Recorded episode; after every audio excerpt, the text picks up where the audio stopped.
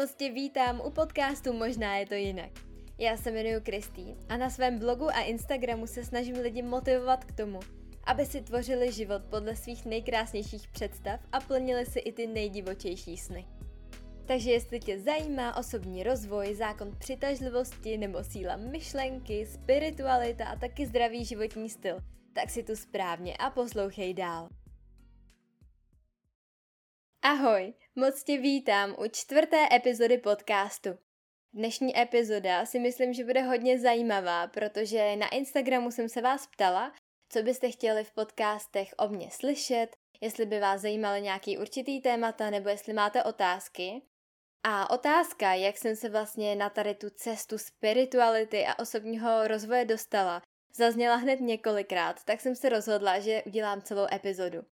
Já často, když tohle téma s lidma probírám a ptám se jich, tyjo, a jak si prostě k té spiritualitě přišel, jak to, že se s tímhle věcem začal věnovat, tak většinou je to nějaká velká životní zkušenost, ať už je to nějaký trauma, uh, nějaký třeba zranění nebo umrtí v rodině, uh, nebo něco takového, tak často právě, že lidi potřebují nějaký jako velký mm, impuls pro to, aby něco v životě změnili a začali se koukat trošku za oponu. Začnou trošku přemýšlet nad tím, co tady vlastně na té zemi jako tvoříme, proč tady jsme.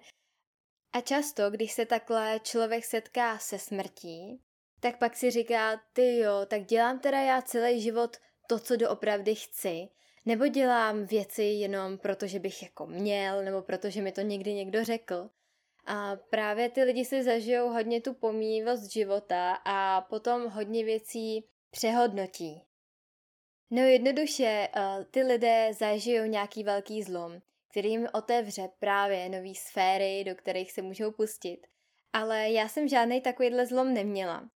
Patřím do skupiny lidí, kterým byla tady ta spiritualita a nějaká vysoká citlivost k určitým věcem, jako jsou energie, atmosféra a taky třeba k tomu, co z lidí vyzařuje.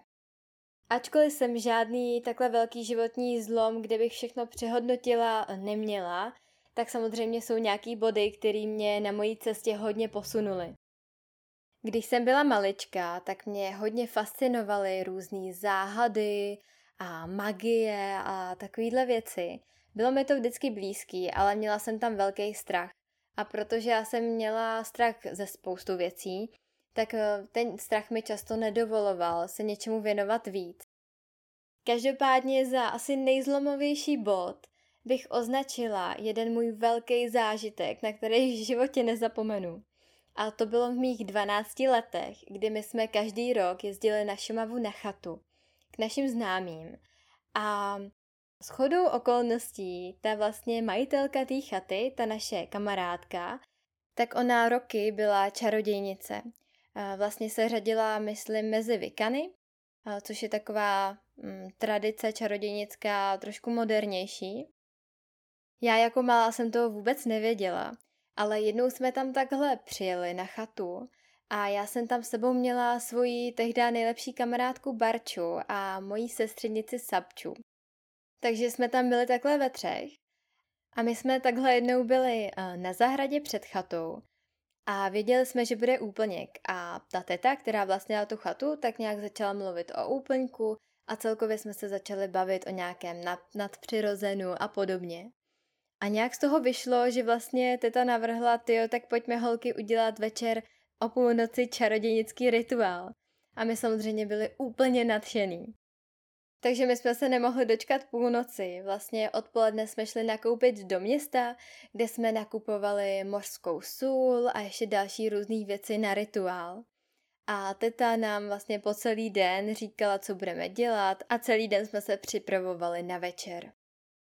Před tím rituálem jsme měli za úkol umít se v té slané vodě s mořskou solí abychom se očistili a čistili jsme taky všechny předměty, které jsme měli při tom rituálu používat. A u toho čištění, tak jsme zpívali takovou písničku, kde jsme zpívali vodě, ať očistí ty předměty a prostě bylo to naprosto nádherný. Pak přišel večer a my jsme měli všechno připravený. Pamatuju si, že jsme se i nějak hezky oblíkli, teta měla takový dlouhý šaty a myslím si, že i nějaký jako přehoz jako kápy. A šli jsme udělat kruh na takový kopeček, co jsme měli na zahradě a ten kopeček byl u prázdné louky a u lesa nikdo v okolí nebyl. A teta pomocí provázku udělala takový velký kruh, kde jsme strávili celý večer, celý rituál. Taky tam připravila takový krásný oltáře, kde každý element měl zastoupení, byly tam i nějaký obětiny pro božstvo a pak to všechno začalo.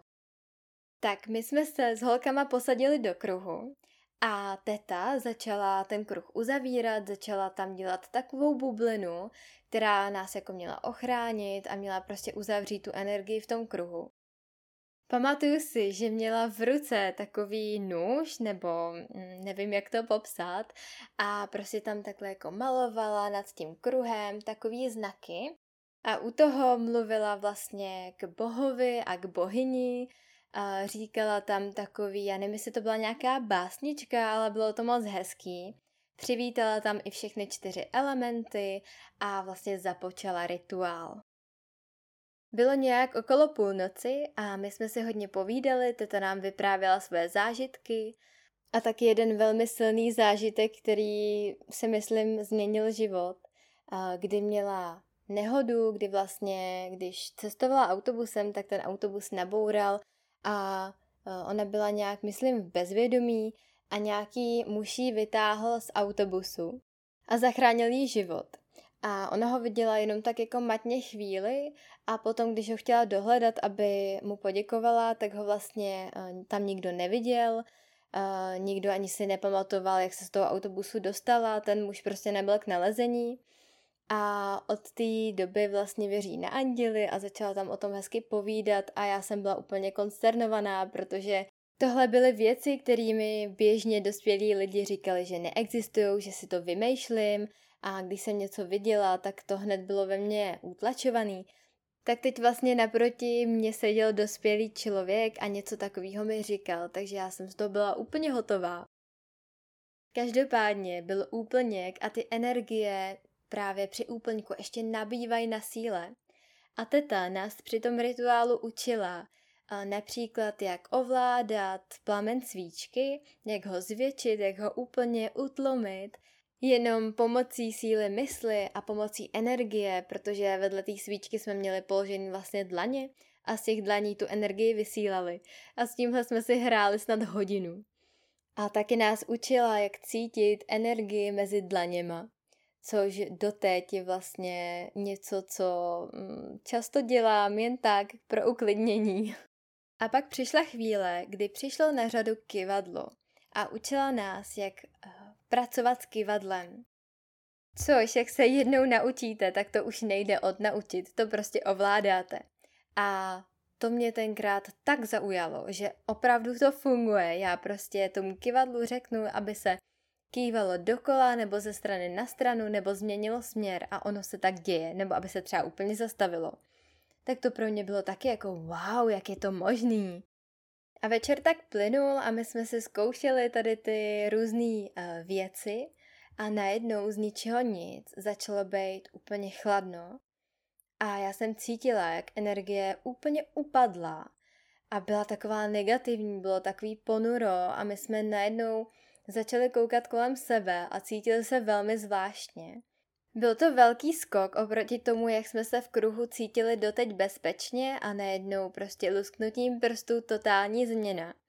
A teta najednou řekla jako ať jsme potichu, vstala, koukala se kolem sebe a pak nám řekla, že rituál je u konce, že končíme.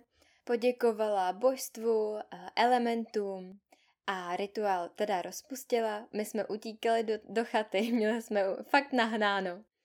A v chatě nám vlastně teta řekla, že tady v okolí tak eh, je spousta lidí, kteří pracují s magií a že cítili, že vlastně tady děláme rituál a že se přišli podívat, že jako nám nechtěli udělat nic zlýho, ale že se prostě přišli podívat, že to cítili a že bylo lepší, že jsme to ukončili. Ale ten můj zlomový okamžik, kdy prostě ve mně něco se změnilo, bylo vlastně až druhý den ráno, kdy my jsme vstali a šli se podívat na to místo, kde byl kruh, kde byl rituál.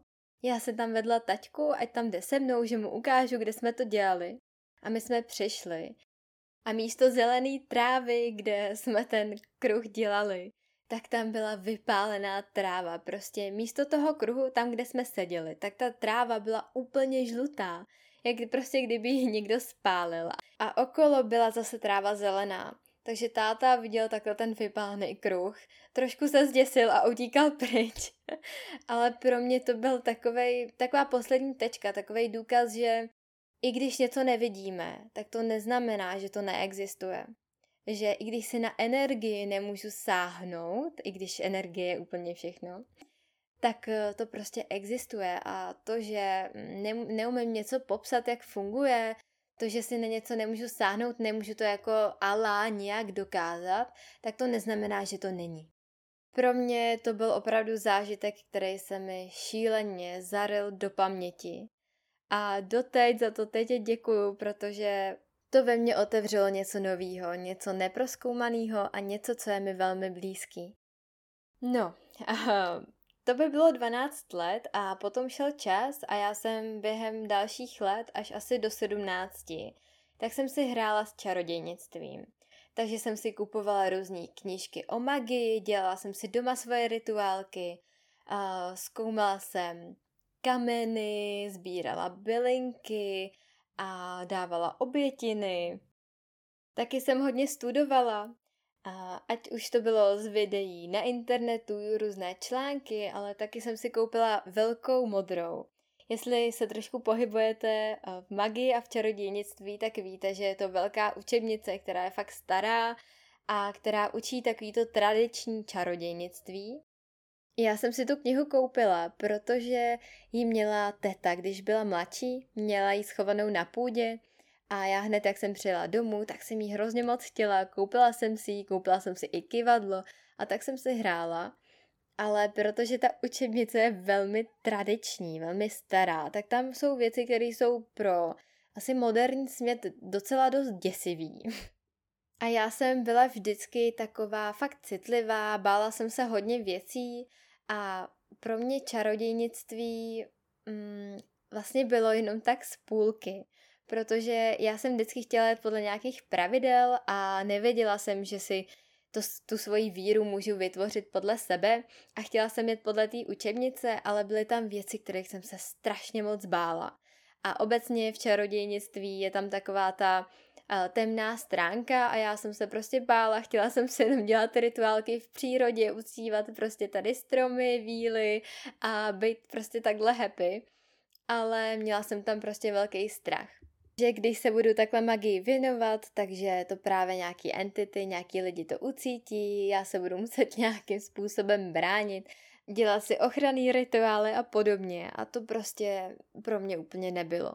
Takže po čase hm, jsem od čarodějnictví upustila, pak jsem se zase vrátila a takhle, takhle to šlo několikrát, ale nakonec jsem úplně od čarodějnictví upustila a zjistila jsem, že existuje něco prostě jako spiritualita, že se nemusím někam zřadit, ale že prostě si budu věřit v to, co cítím, co se mnou rezonuje a že vlastně nemusím jako se držet nějakých pravidel, slavit kolo roku a podobně.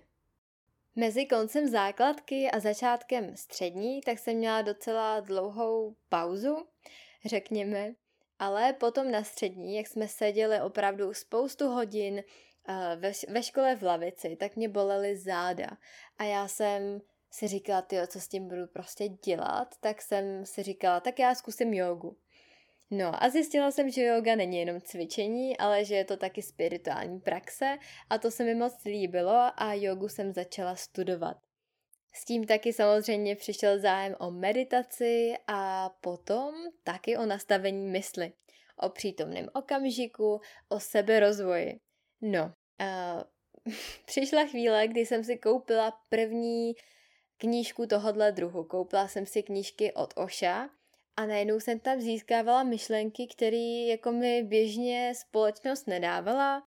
Neslyšela jsem je doma, od kamarádů, v televizi, nikde a vlastně mi dávaly úplně neskutečný smysl a velmi to se mnou rezonovalo. Takže do oddělení uh, osobního rozvoje, spirituality, nějaký ezoteriky, knihkupectví, tak tam jsem chodila furt. A začala jsem skupovat snad všechny knihy na tohle téma.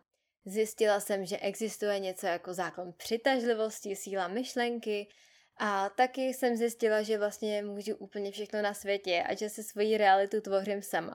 Což pro mě bylo no, taková větší facka, která mě donutila vstát a začít se sebou něco dělat.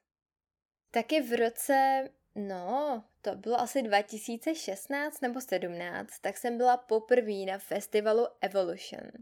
A na tomhle festivalu jsem zašla na takového fešáka Marka Girasu, a který mi otevřel zase trošku jiný svět, který mě opravdu nakopl, že teď hned si můžu tu realitu změnit a ukázal mi to na příkladech. A tenhle člověk mi taky hodně otevřel cestu, co se týká nějakého nastavení mysli, mindsetu.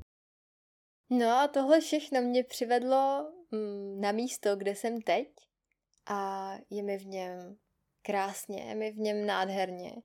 I když uh, samozřejmě, když se otevřete tady těm věcem, tak si začínáte čistit svoje vnitřní bloky, svoje traumata, takže občas to bolí, občas uh, to stojí hodně pláče, křiku, energie, ale člověk se tím čistí a, a taky se mu uleví, cítí se pak lehčeji, když nenosí všechno, všechnu tu zátěž na zádech, kterou si po cestě životem nazbíral. No, je to, je to prostě cesta, je to moje cesta, který se cítím dobře a především cítím, že je tohle můj nějaký životní směr, něco, co chci rozvíjet a něco, co jsem si zamilovala. Tak lásky, dnešní epizoda je u konce. Já doufám, že se vám líbila, že vám přišla zajímavá. A budu moc ráda, když mi napíšete třeba vaše příběhy, jak jste se k osobnímu rozvoji a spiritualitě dostali. A zatím se mějte krásně a se na vás budu těšit u další epizody.